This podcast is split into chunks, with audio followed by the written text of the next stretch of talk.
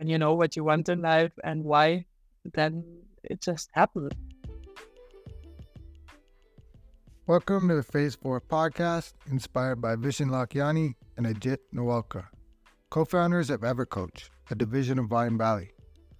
In this podcast, we speak to coaches and creatives about where they were, where they are, and where they are going. This is the intersection of what we focus on expands, and your story is your superpower.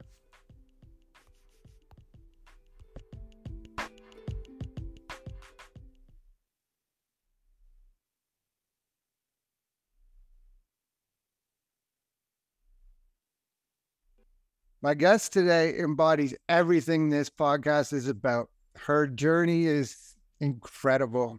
It's just such a resilient story, and from where we were to where we're going and what she's done is just unbelievable. And I'm grateful to have you on the podcast today. Mika, welcome to the podcast. Well, thank you. Yeah. Pleasure to be here, honor. Yeah, big time. So the amount of things you're doing and the different directions we could go with this is just endless, because you're doing so many amazing things in the world. But I think maybe it would be helpful to start where you were. When? Yeah, we could go back however you want. I was reading your e-story the other day and I was like crying, just not because... We've all been through some kind of trauma, right? But yours just kept going, and you didn't let it just define you. You turned it into a superpower, and that's exactly what we're trying to do. So, however you want to take it.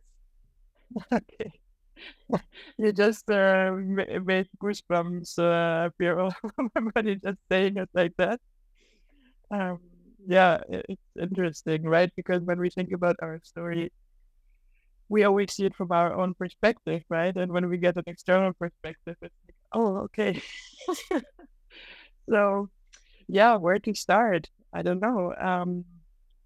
Well, I was born in Spain, in the middle of the mountains, to my parents who were German, and they kind of left the German ways of living to be, well, self-sustainable was the idea in the middle of the Spanish mountains, and they were guided there. Well, that's at least what my dad keeps on saying, that he was led there to this magical place, and when he found it, he fell in love. And I can see why.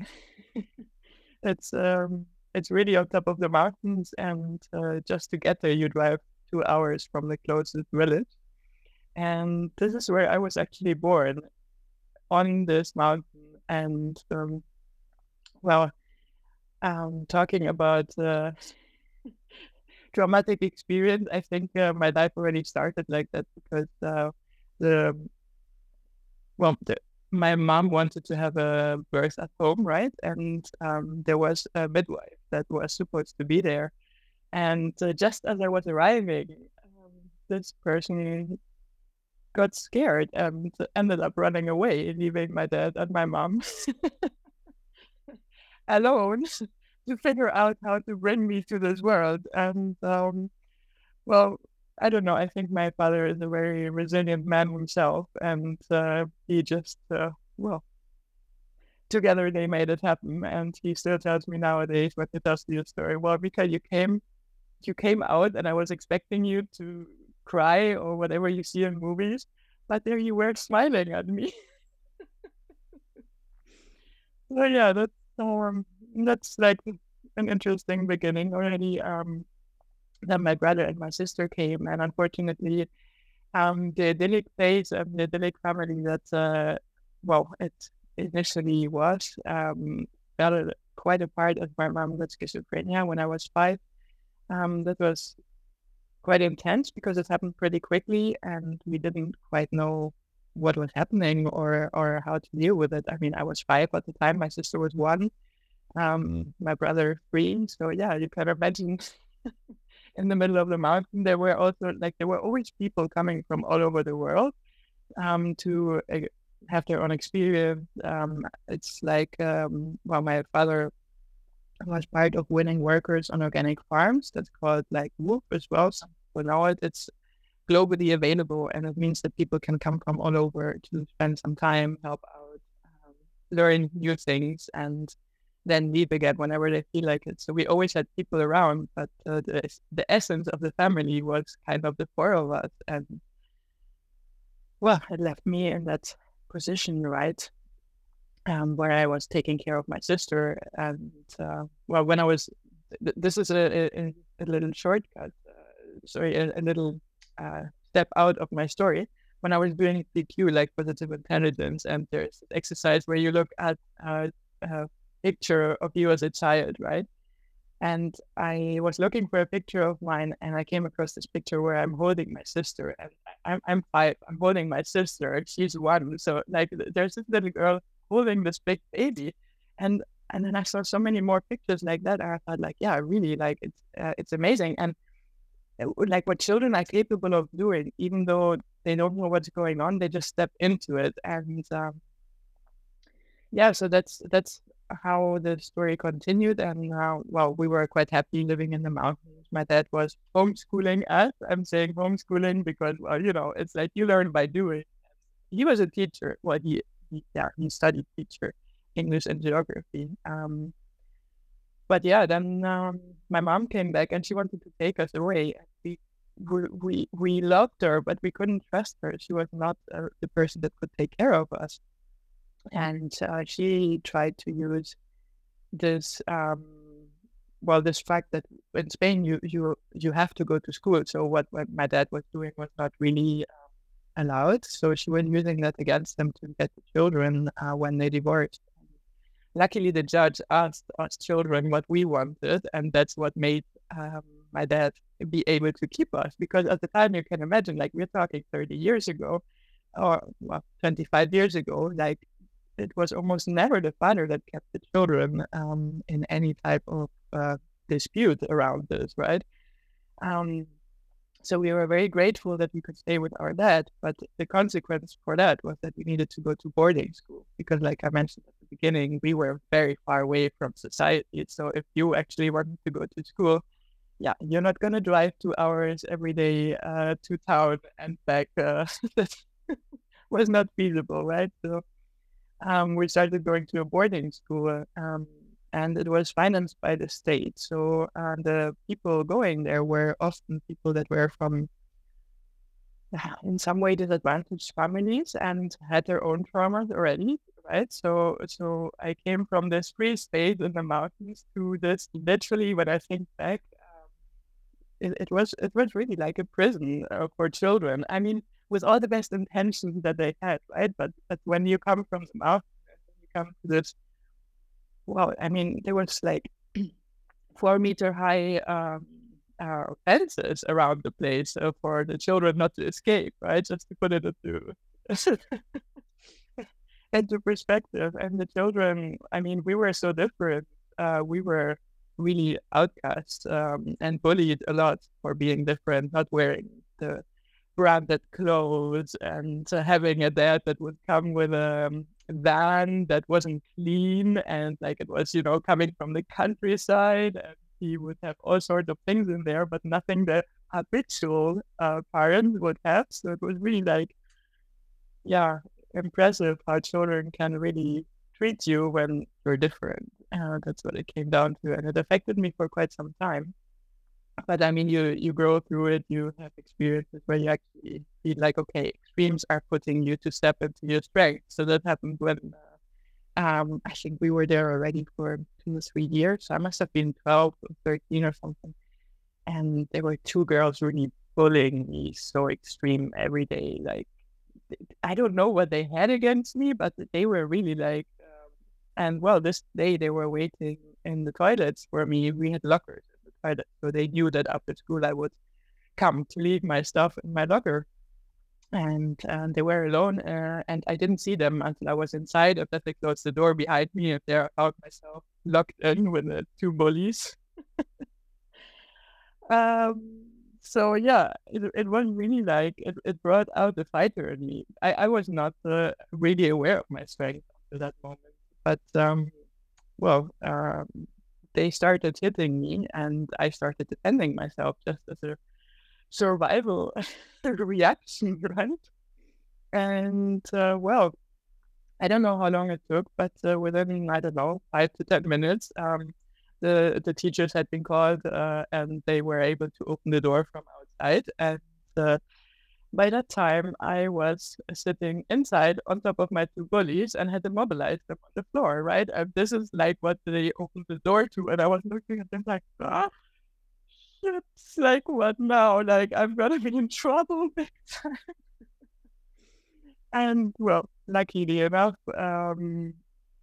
the teachers, they didn't know what was going on, and they didn't know that I was not at the origin of this. So luckily, I didn't have much negative consequences. I had more positive consequences because afterward people actually started respecting me a little bit more. And weird, right? Yeah, really. So, but yeah. If I'm hearing you, you became a mother almost at the age of 5 or 6. And right. So you went from this simple life in a mountain and beautiful nature everywhere, and all of a sudden you go into this kind of, not even a city life, but even a tighter concrete jungle where the kids are put into almost like a cage, right? And then, yeah. So I think your dad seems like such an amazing person. And then that's obviously a reflection of you, right? Because you're an amazing person. And so I can't emphasize enough how amazing your story is, because just for you to even write it down and talk about it, it's very brave, and to be vulnerable like that, it's very special because there's a lot in there. And then because of what I know now, like, it's just like, wow, this is like, take your trauma and make it a triumph. And so that kind of got you through the younger years. And then maybe you want to talk about your corporate life, or I know you started in a Swiss hotel as a waitress, and then we went into the corporate world. Yeah, so I left the boarding school when I was 16. Right after I had an operation, I had a brain tumor when I was 16. And well, that was epileptic attacks. It took a long time for them to figure out what was going on. It actually was my dad persisting that made them look until they found what it was that was causing the epileptic attacks, because I almost died at that age. Like, literally, they had to bring me back from one of those attacks. And then I was in a space then where I could continue what I was doing. I needed something else. And luckily enough, my best friend's father was having a new job in France at the time, and our dads got together and they said, well, lady, so you want to go to France, but under what condition? You really need to go back to school and do that right. And we were like, yeah, sure, let's go. And we went to France, we spent 4 years there, did our high school there, got very good grades in the end, and afterwards it was like, okay, what do I do? Do I go to study? Like everyone is telling me I have to, or do I follow my heart, which is actually going to work? Because like I had enough of the school system where I'm learning so much, but at the same time I have the feeling it doesn't tell me much about life. So I wanted to get experience. And to anyone who would tell me how crazy I was like, okay, yeah, maybe I'm crazy. I was calling myself Mika Loca at the time, which is like crazy Mika. I was like, yeah, sure, maybe I'm crazy, but you know what? Now I can go back to study anytime if I ever feel like it. And they were like, well, fair enough. So I went to Switzerland, worked as a waitress in a hotel in the summer season. There I met one of my colleagues, was a Scotsman, and I fell in love with him. And well, we left the hotel together. We were in Spain for a little bit, then we went to Scotland. I was working as a waitress there as well, and then I thought, like, yeah, but this is cool, but like, what else can I do? And then he was like, oh, Mika, you speak languages, like, you should do something with that. I was like, yeah, but I don't have any diplomas or certifications or anything. Like, what am I going to do with it? I was like, well, there's enough people needing languages, and you speak and write them, so I don't know, come up with something. And I started looking at customer service positions at the time. My first job was in a call center in Edinburgh, where I was picking up the phone in 5 different languages 4 or 5 different companies that would where customers would just call me and I would just continuously switch. And it was quite a crappy job in the sense that I couldn't do anything for them. They would complain about stuff. That's why we were there, right? To take the complaints, and we would have to reassure them how much action we were going to take, but we wouldn't actually do anything with it. All we would do is log it in a system, and that's what all we were allowed to do. So I thought like, yeah, okay, this is not it. So after 6 months, I had the experience with them, which was great, you know, and also very good colleagues. I have to admit, it was fun. It was a very international team because of the languages and the customers. So after 6 months, I was like, Richie, like, what are we going to do? Like, I don't know. Let's go somewhere else. And he was like, well, Holland is quite cool. And I was like, yeah, it is. And they speak English, right? Because he speaks Scottish or English. So the Spain, Germany, they are not so much into speaking English. I mean, they will squeeze out 3 words for you, or maybe 5. But if you want to live there. So actually, this is how the Netherlands came. So we lived 1 year in Amsterdam, and I was working for a Fortune 500 company there, having to fix the servers. So for big banks, etc., if the server was to go down, we would need to figure out very quickly how to get it back up, and that in a global environment. So it was fun, but they were working already on outsourcing the customer service. So I wasn't getting my contract, and I thought at some point, I'm sort of done with this. So I left. I went to Spain again, helped my dad for quite some time, and then we came back to the Netherlands. No, we went back to Scotland and came back to the Netherlands. And when we came back to the Netherlands, I first got a job at a construction company. They were selling tools and stuff, and it was interesting. But I have inside of me this drive, right? Like, I observe things, how they go, and then once I know how they work in a company, then I see how they can be improved, right? And how things can work better. And this was not appreciated in many cases, as you might imagine. It's like, no, but we have done this for 20 years like this, so who are you now to come and tell us any different? And we don't see any reason to do it any different. This works. Don't try to fix a wheel that's working. And I'm like, trying to fix it. I'm just trying to make it more efficient and better for everyone, right? So yeah, the company in the end, I wasn't very happy there. They were bought up, and that was the question, okay, what now? I had 1 month to find a new job. And at the time, Shell actually was looking for people in the customer service and different languages, etc. So I applied, I started working for them. And for me, it was a big step because I was coming from the background where Shell and anyone that is in big oil business is actually one of the big evil things that are happening in the world, right? So I really had to think for myself, like, am I going to accept this? And what am I going to do if I go in there? Because money is not the motivation in itself, and never has been for me. There needs to be something more in it, right? Yes. There needs to be a heart, there needs to be a purpose, there needs to be like a higher good that you're moving. So when I joined them, I decided, I'm going to make a difference from the inside, because it's easy to stand outside, guys. But how about going inside, connecting with the people, and really try to make a difference from there? And it was funny because when I joined and people asked me like why I was joining Shell, like inside of Shell, I was like, the environment, it's so important, and the people, and they were looking at me like, well, some people weren't saying anything, but others were saying, well, I don't know if you're in the right company.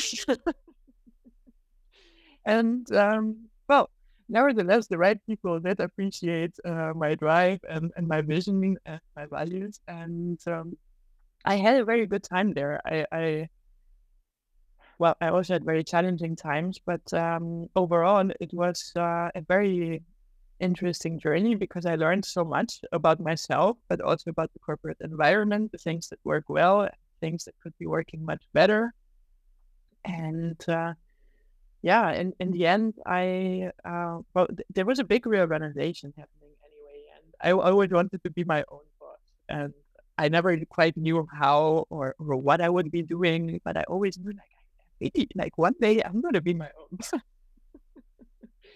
And I had this dream since a long time. And when people would ask me, so what are you going to be doing? I was like, I don't know, but I want to be traveling the world and I want to be able to work from anywhere, doing stuff that actually really helps people and still have my freedom.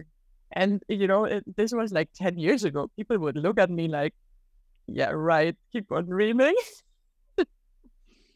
And then the reorganization happened and I had the opportunity to leave. I was at the end of my assignment. Like, I had spent the last 2 years in energy transition, bringing everyone, all the different departments, all the different companies that are under the big umbrella of Shell together to work really on the energy transition and everything that can bring. And I was at the end of my assignment. So the question was, okay, are you going to stay or are you going to leave? And it was a scary choice to say, well, you know, I'm actually going to take this step, walk away from the safe environment where I have my status. I people know me. I know what I'm doing, sort of, or I figure it out as we go. And I decided to do it nonetheless because I felt like, okay, if I don't do it now, then when? And so, well, when I did that step, it was January 2022.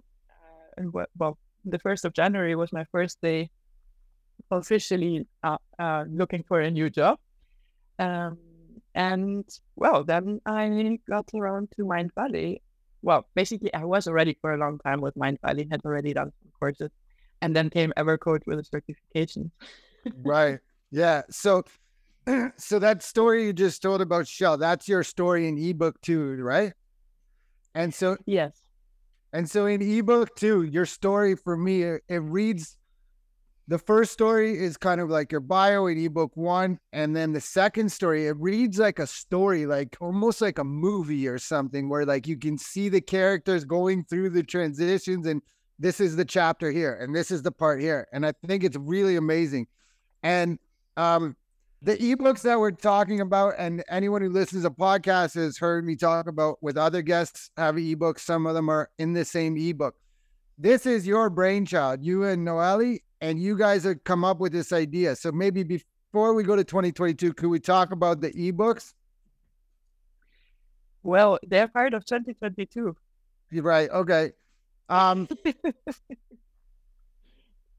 Okay. Do we want to go to something else or do we want to go there? Both are fine. Yeah, we can go. Okay. Yeah, let's go to 2022. Yeah, go ahead. Right. So 2022, I leave the company. I first needed a month to detox and actually like find a normal me again that wasn't this hyper and constantly stressed person trying to suit everyone. And it is. I mean, I enjoyed it a lot because as a hyperachiever with my saboteur, I can also thrive in this corporate environment. I like it. There's a lot of positive in it, but I was really also happy to calm down, to come back to my roots, to really feel more my body and come more to a calm state where I'm not constantly hyper, but actually like, okay, I can see the flow a bit differently and I can connect differently. So that took me about 2 months. I found a garden in the area, like a communal garden, and they had I was introduced through my neighbor. She was moving away, and that's when I met her. I helped her move out and into her new place. And then she said, well, you know, by the way, I have a garden, and we have been talking about gardening. It seems like you like that a lot, and you miss it. How about I pass you my garden? And I was like, excuse me, what? I was so happy to hear that because I'm living in Rotterdam. I'm now luckily living by the park, so it's a lot more nature than in normal Rotterdam. But to have a garden on top of that was like, wow. And she introduced me, and such nice people, really amazing. And they were like, yeah, sure, we have a garden for you. And I started, it was springtime. I started preparing the garden. I started working in it. And it just helped me to really like come down again and into who I really am at my essence, like much more connected with nature. And that's also where I saw an advert on YouTube about the Evercoach certification. It was Lifecoach at the time. And I really didn't have to think long. I thought like, this is the right thing for me. Like I knew Mindvalley through Lifebook. So and that was the first quest that I invested in 4 years ago. And it was a big investment for me at the time, but I thought like, okay, they're promising me that if I do everything and I want my money back at the end, that I will get it. So you know what, I'm going to go for it. For me at the time, I didn't really have the money to do it. But it was funny because when I did it, I started figuring out so many things in my life that actually I gained all the clarity I needed. And suddenly I got a promotion. And suddenly everything started rolling so quickly that I thought like, yeah, you know what? I don't want to send back on this. I want to keep this. I want to do this again. This is amazing. This is exactly what I needed. So anyway, this is just a quick back to where I met Mindvalley. So when I saw the certification, I thought like, yeah, I need this. This is where I need to go. I need to go to coaching. This is actually what I've been doing before without realizing that I was doing it in my normal work environment. So yeah, we started doing the course and we were in the pods connecting with each other. And there were so many deep stories and like really... everyone was so open and vulnerable, and I was inspired like through all the people around me, like, wow. And well, through these interactions, I also met Noémie. I think we met in March in one of these pods, and it was a short one. It was a really short one, but we decided to have a follow-up connect afterwards because it went so well, this short little pod. And so we said a time, I can't remember what time we said, but we set a time to connect, and we talked for like 4 hours non-stop. And it was amazing because the connect we had was like how is this even possible? It feels like we know each other like for years and maybe from another lifetime. We only stopped that conversation because eventually we had to go to bed and actually sleep, But that was the beginning of Noémie and me really starting to interact. And she already had this vision of like ebooks, and she had already started with it, like bringing everyone together to bring this vision of the ebooks together. And I loved her vision. I was instantly on board, and I thought like, you know what? I'm actually ready to share my story now. Like I've been hiding for a long time, but now I've been ready to share it and inspire others, hopefully let them see that everything is a journey in life, and it depends what we do with what we're faced that actually determines where we get to and what happens with us in our lives. So yeah, I jumped on the train with Noémie, and I was just super enthusiastic and excited, and we just started doing everything together. We met in Tallinn, and that was the first time we met physically, but we had already been like in contact almost every day via WhatsApp through the ebook to get it all together. And it was done in a very short time as well. Like it was, I don't know, it was as if it was just waiting to get out there, and it just needed like a contact to get there. And well, yeah. 100%. So earlier you were talking about at your other work, how people were afraid of change. And it seems like a lot of people they try to resist change. Like they don't want it, not realizing like that's just the entire point of it. Like you're always constantly changing from the beginning of this conversation to the end, you're a different person. And then you said how when Lifebook came, it just started becoming clearer, and that you allowed yourself to flow, and like, okay, everything kind of just puzzle pieces started fitting together, and you figured it out. And then by letting yourself flow, then when CLC came around, Certified Life Coach, that it was just a natural fit. And then from there, even the idea of like you being in a pod with Noémie only for like 5 minutes, right? Maybe if you were in the pod, like every other pod for 30 minutes, maybe you don't go forward and have that follow-up conversation. But like, not resisting, just allowing it to happen and being, okay, we need to have another conversation that wasn't long enough. The fact of both your guys' background, where you come from, the countries you've been in, the languages you speak, another natural, perfect fit. And then the book, like your story is one, like I thought my story is powerful, but your story is such a, like, if I can do it, anyone can do it kind of story, right? And so you touched on Tallinn. I'd love to go there as well. But maybe before that, expand maybe on the ebook and then how there's a whole series now. Yeah. So ebook one was really, I think our first pancake, we were really figuring things out as we went. Like, because it started with Noémie having this vision and then she put it out there and people started like coming and like, yeah, I want to participate. And we had all these beautiful stories and one was more inspiring than the next. Like, well, you know, I've only read your story now in the second ebook, but I was like, wow, like I'm so impressed by your story. But coming back to the first ebook, so everything was like flowing, and we wanted to launch it in Tallinn because we thought, like, what better moment than us coming all together in Tallinn and launch it there. And it was crazy because neither of us had ever done this. It was just like, okay, well, we're gonna figure it out. And I remember in Tallinn, like several days where we could have been anywhere doing anything. We were actually still working on the book to get it out. We had to employ some guys because we didn't realize how difficult it was to put it in the right format so it actually looks the right way when you print it or have it in the ebook. So we started figuring out someone that would help us, that we hired, and then that was also a whole story in itself. Like one guy did it very good, the other guy did something, and then he disappeared when we actually noticed that he hadn't quite done what we needed from him. Then he was like offline and telling us he couldn't do anything. And we were like, oh.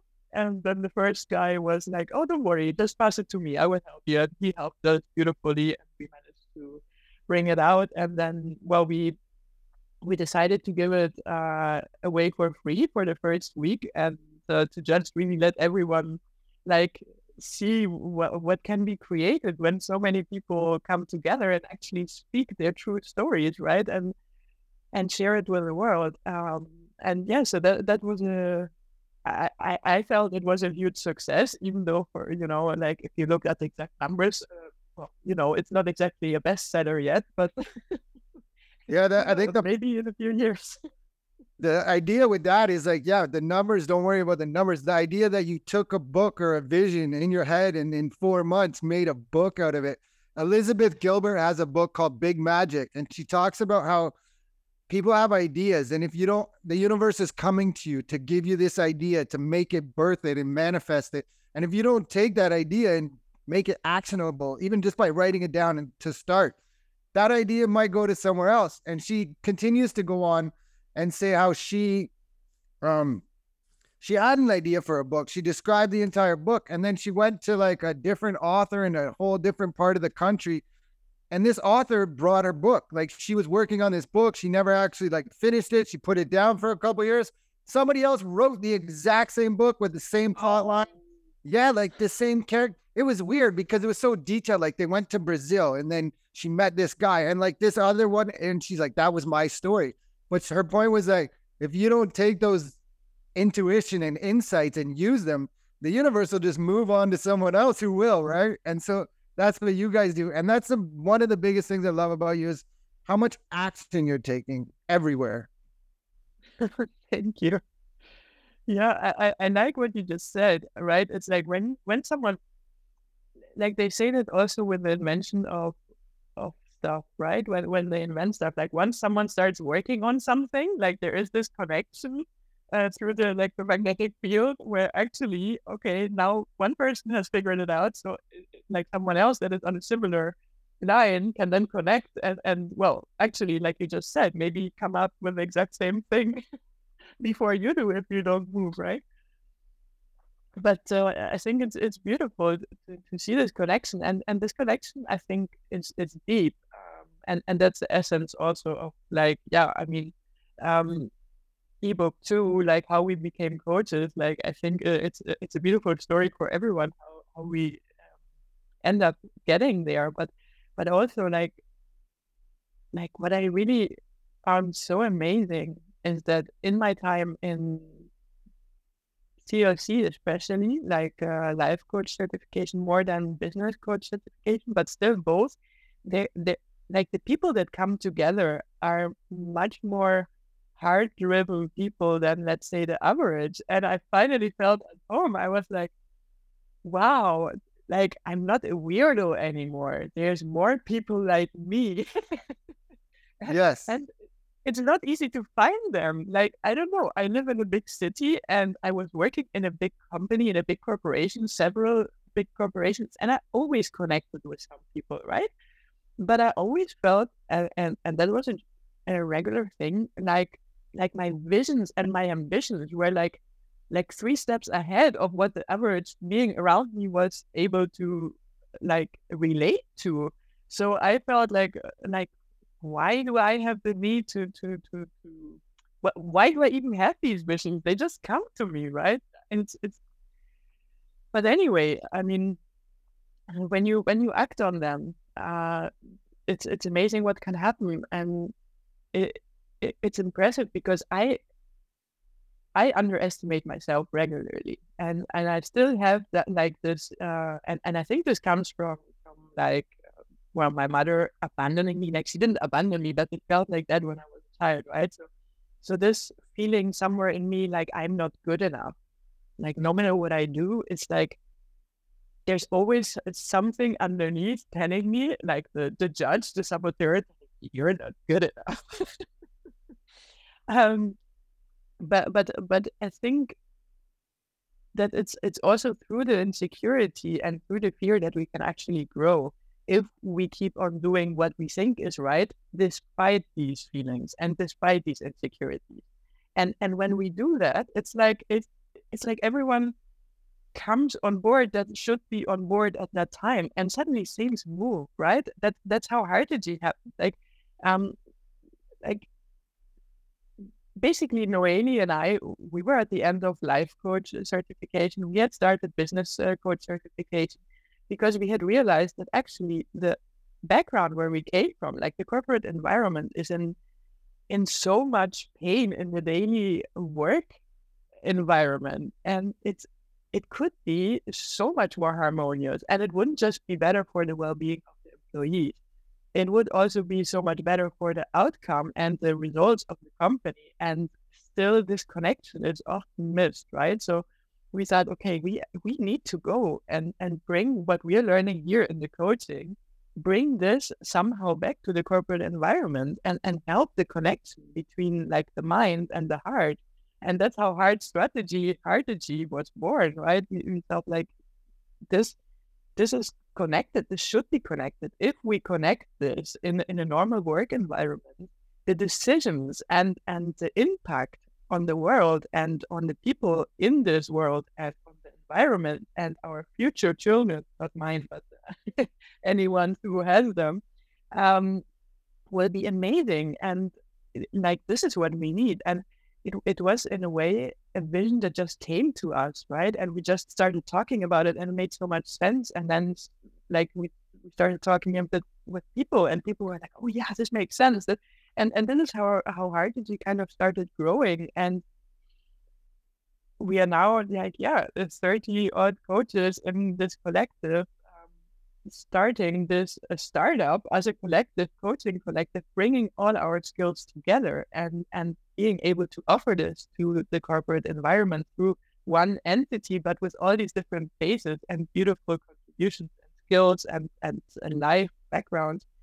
Like, to me, this is still, like, even though it's happening, I still have my days where I doubt myself and where I think, like, yeah, what were you thinking? Like, who do you think you are? Like, you know, all these doubts that creep in, but it's part of it, and it's fine. It would be weird if it wasn't. Right. I get those sometimes too, and I'm getting better at just telling my mind to shut up. But I noticed that the more you, like, when those doubts come, just take some kind of action, and then it starts to silence the doubts over time. Like, the more action you take, then it's like, I don't know, it becomes a thing where like, okay, I know my mind's doing this to keep me safe and it just wants to hang out and do nothing because that's the safest way to do it. But if you know that, you can kind of circumvent it and just tell your mind to shut up. And it works for me. And so I like Heartegy. I love the idea. Like, cause I used to work at a government place and it's very toxic. They're all just about the bottom line. You're a number. No one cares. Like the employees are not important. The employees become a pain in the butt to these people. And I always thought that too. Like, what if you treated people better? Do you think they would actually produce more better work for you, right? Like and then it goes back to flowing, just allowing it to flow. If you treat people good, they're going to treat you good, a golden rule and everything like that. So Heartegy is like, you're going to go into a workplace, you're going to help change workplace culture to a more heart-centered approach instead of just the bottom dollar. Then you also have, with Heartegy, you can do executive coaching for the managers to teach them that.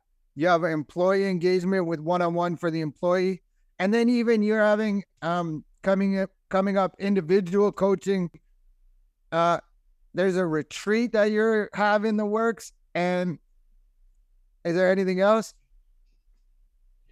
Well, I think that's the essence of it. So really to stop expecting of these poor leaders and poor executives and managers that they can just fix their teams and the work culture by themselves, because let's face it, it's asking a lot from them. And yeah, I mean, you can have a coaching and the coaching can be great, but you're not going to change it on your own. So this is something I saw regularly in my workplace, and I keep on getting confirmed all around. Like, when you actually want to change a work culture, you need to address the workforce all together, right? And that's that I would say top down, but definitely all together as well. So yes, leadership coaching, but also group coaching, team coaching, one-on-one coaching, whatever is needed. And every company, every challenge, every team is different, but in the end, they're all humans that are part of it. And humans are very individual on one hand, but at the other hand, we all want very similar things when we boil it down to the essence. Like, we need love, we need appreciation, we need to feel safe.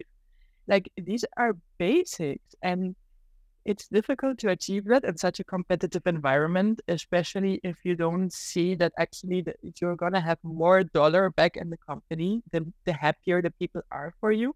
And these type of micromanagers that think that because they control everything, they're getting the best out of their team. I'm sorry, I've never performed as crappy work as under them. And not because I wanted, it was just like, I cannot be myself. I cannot contribute who I really am and all what I can contribute. So I think what you just said about government and the lower layers, and like, it's the people at the front of the workforce that see what's happening. They are the ones that see what can be improved, how it can be improved. Take them on board, get them into the same discussion, listen to what I have to say, thank them for being critical, because they wouldn't be telling you if they didn't care. If they didn't want to make a positive difference, you wouldn't hear nothing. Then you have the passive workforce that takes the paycheck at the end of the month, does the minimum output, and just shuts up because they know they're not paid for speaking out. And also these fake and like positive environment where it's like, yeah, you know, guys, you need to tell us like what you think and stuff. But actually, this is what they say. And when you do it, because you're one of the few doing it, you get like into trouble because of it. And I had it myself, right? And people were telling me like, Mika, you need to stop speaking out. Like this is not going to work in your advantage. Like, you're not going to make a career like this. And well, luckily enough, the right people did appreciate it. I did make a career, maybe because of me being the way I was, I would say.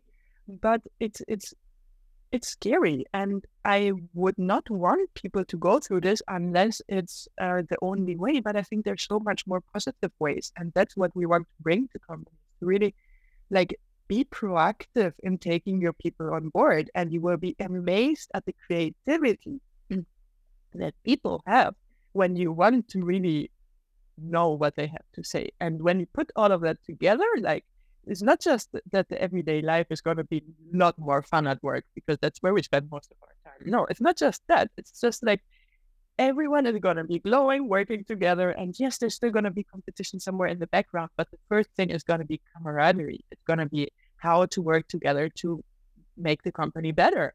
And the results are going to be better, and probably they're going to be getting more money in the end because of it, because it's recognized that it's actually the people making the money for the company. Right. So anyway, long round, but... No, it's great. That's how we got Gmail, right? Google was like, hey, let's give our employees some time to work on something that they want and make them feel better about, like, and that's how they came up with Gmail. The one word you said back there was safe. And it kind of it blankets everything right there, because if employees can feel safe to make mistakes, to grow, like, and that it's not going to be a big, huge deal. Like, obviously, if you keep making mistakes, then we're going to talk about it. But if employees can feel safe to be themselves, to contribute, to that their opinions valued, that they're validated, then all of this stuff, it's just going to help everyone. And so, yeah, you're right about the part too with, that the bosses, it's not even their fault. That's just how the culture's been like that forever. So they need help too. We have a little bit of time left. I got a couple of things I want to go to. So maybe this is the phase 4 podcast, and phase 4 of the 6-phase meditation is all about creating your futures 3 years out. So where's Mika 3 years from today? Mika 3 years from today has a thriving Heartegy business, helping many, many businesses and coaches to actually get the best from each other and contribute the best to each other.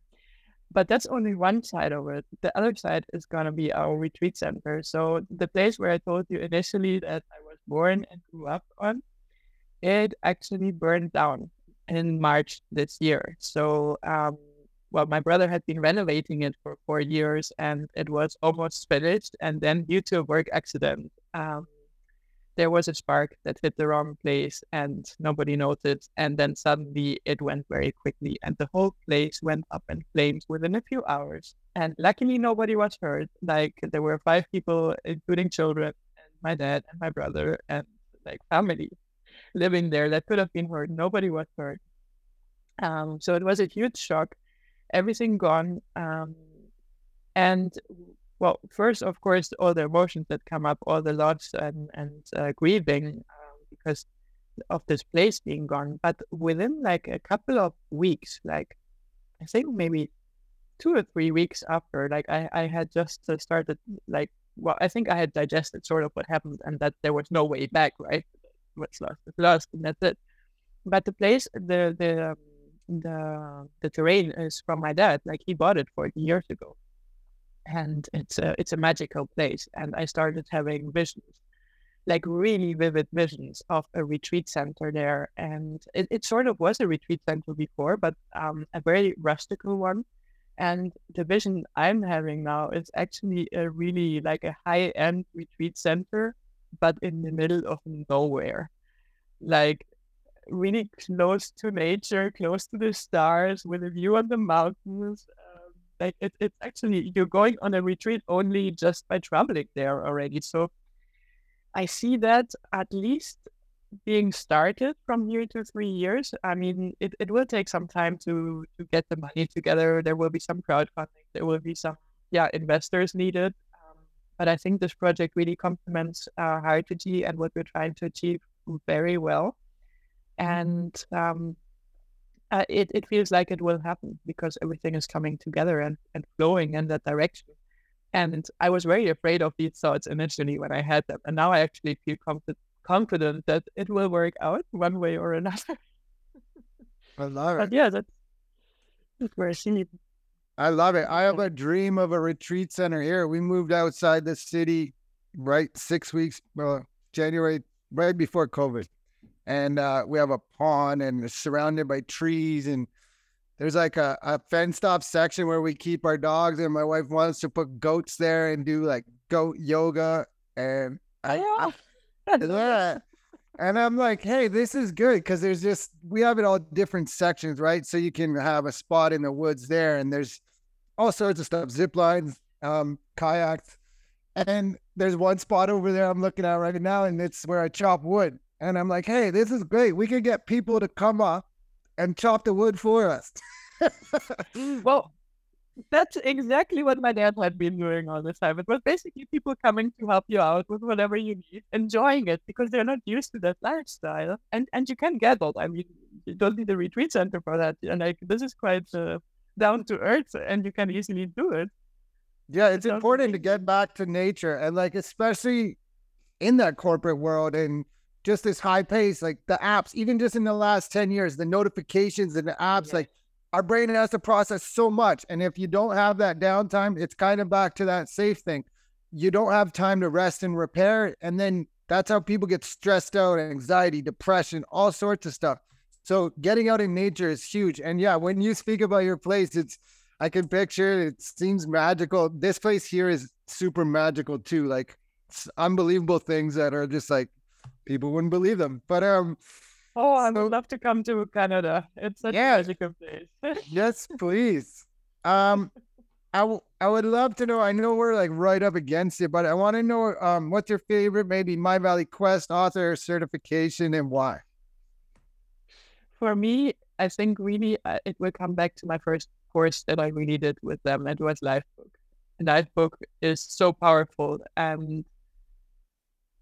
Like, especially if you've never done much self-development or you really just want to get somewhere quite fast, I would recommend Lifebook. And everything else can come on top of that.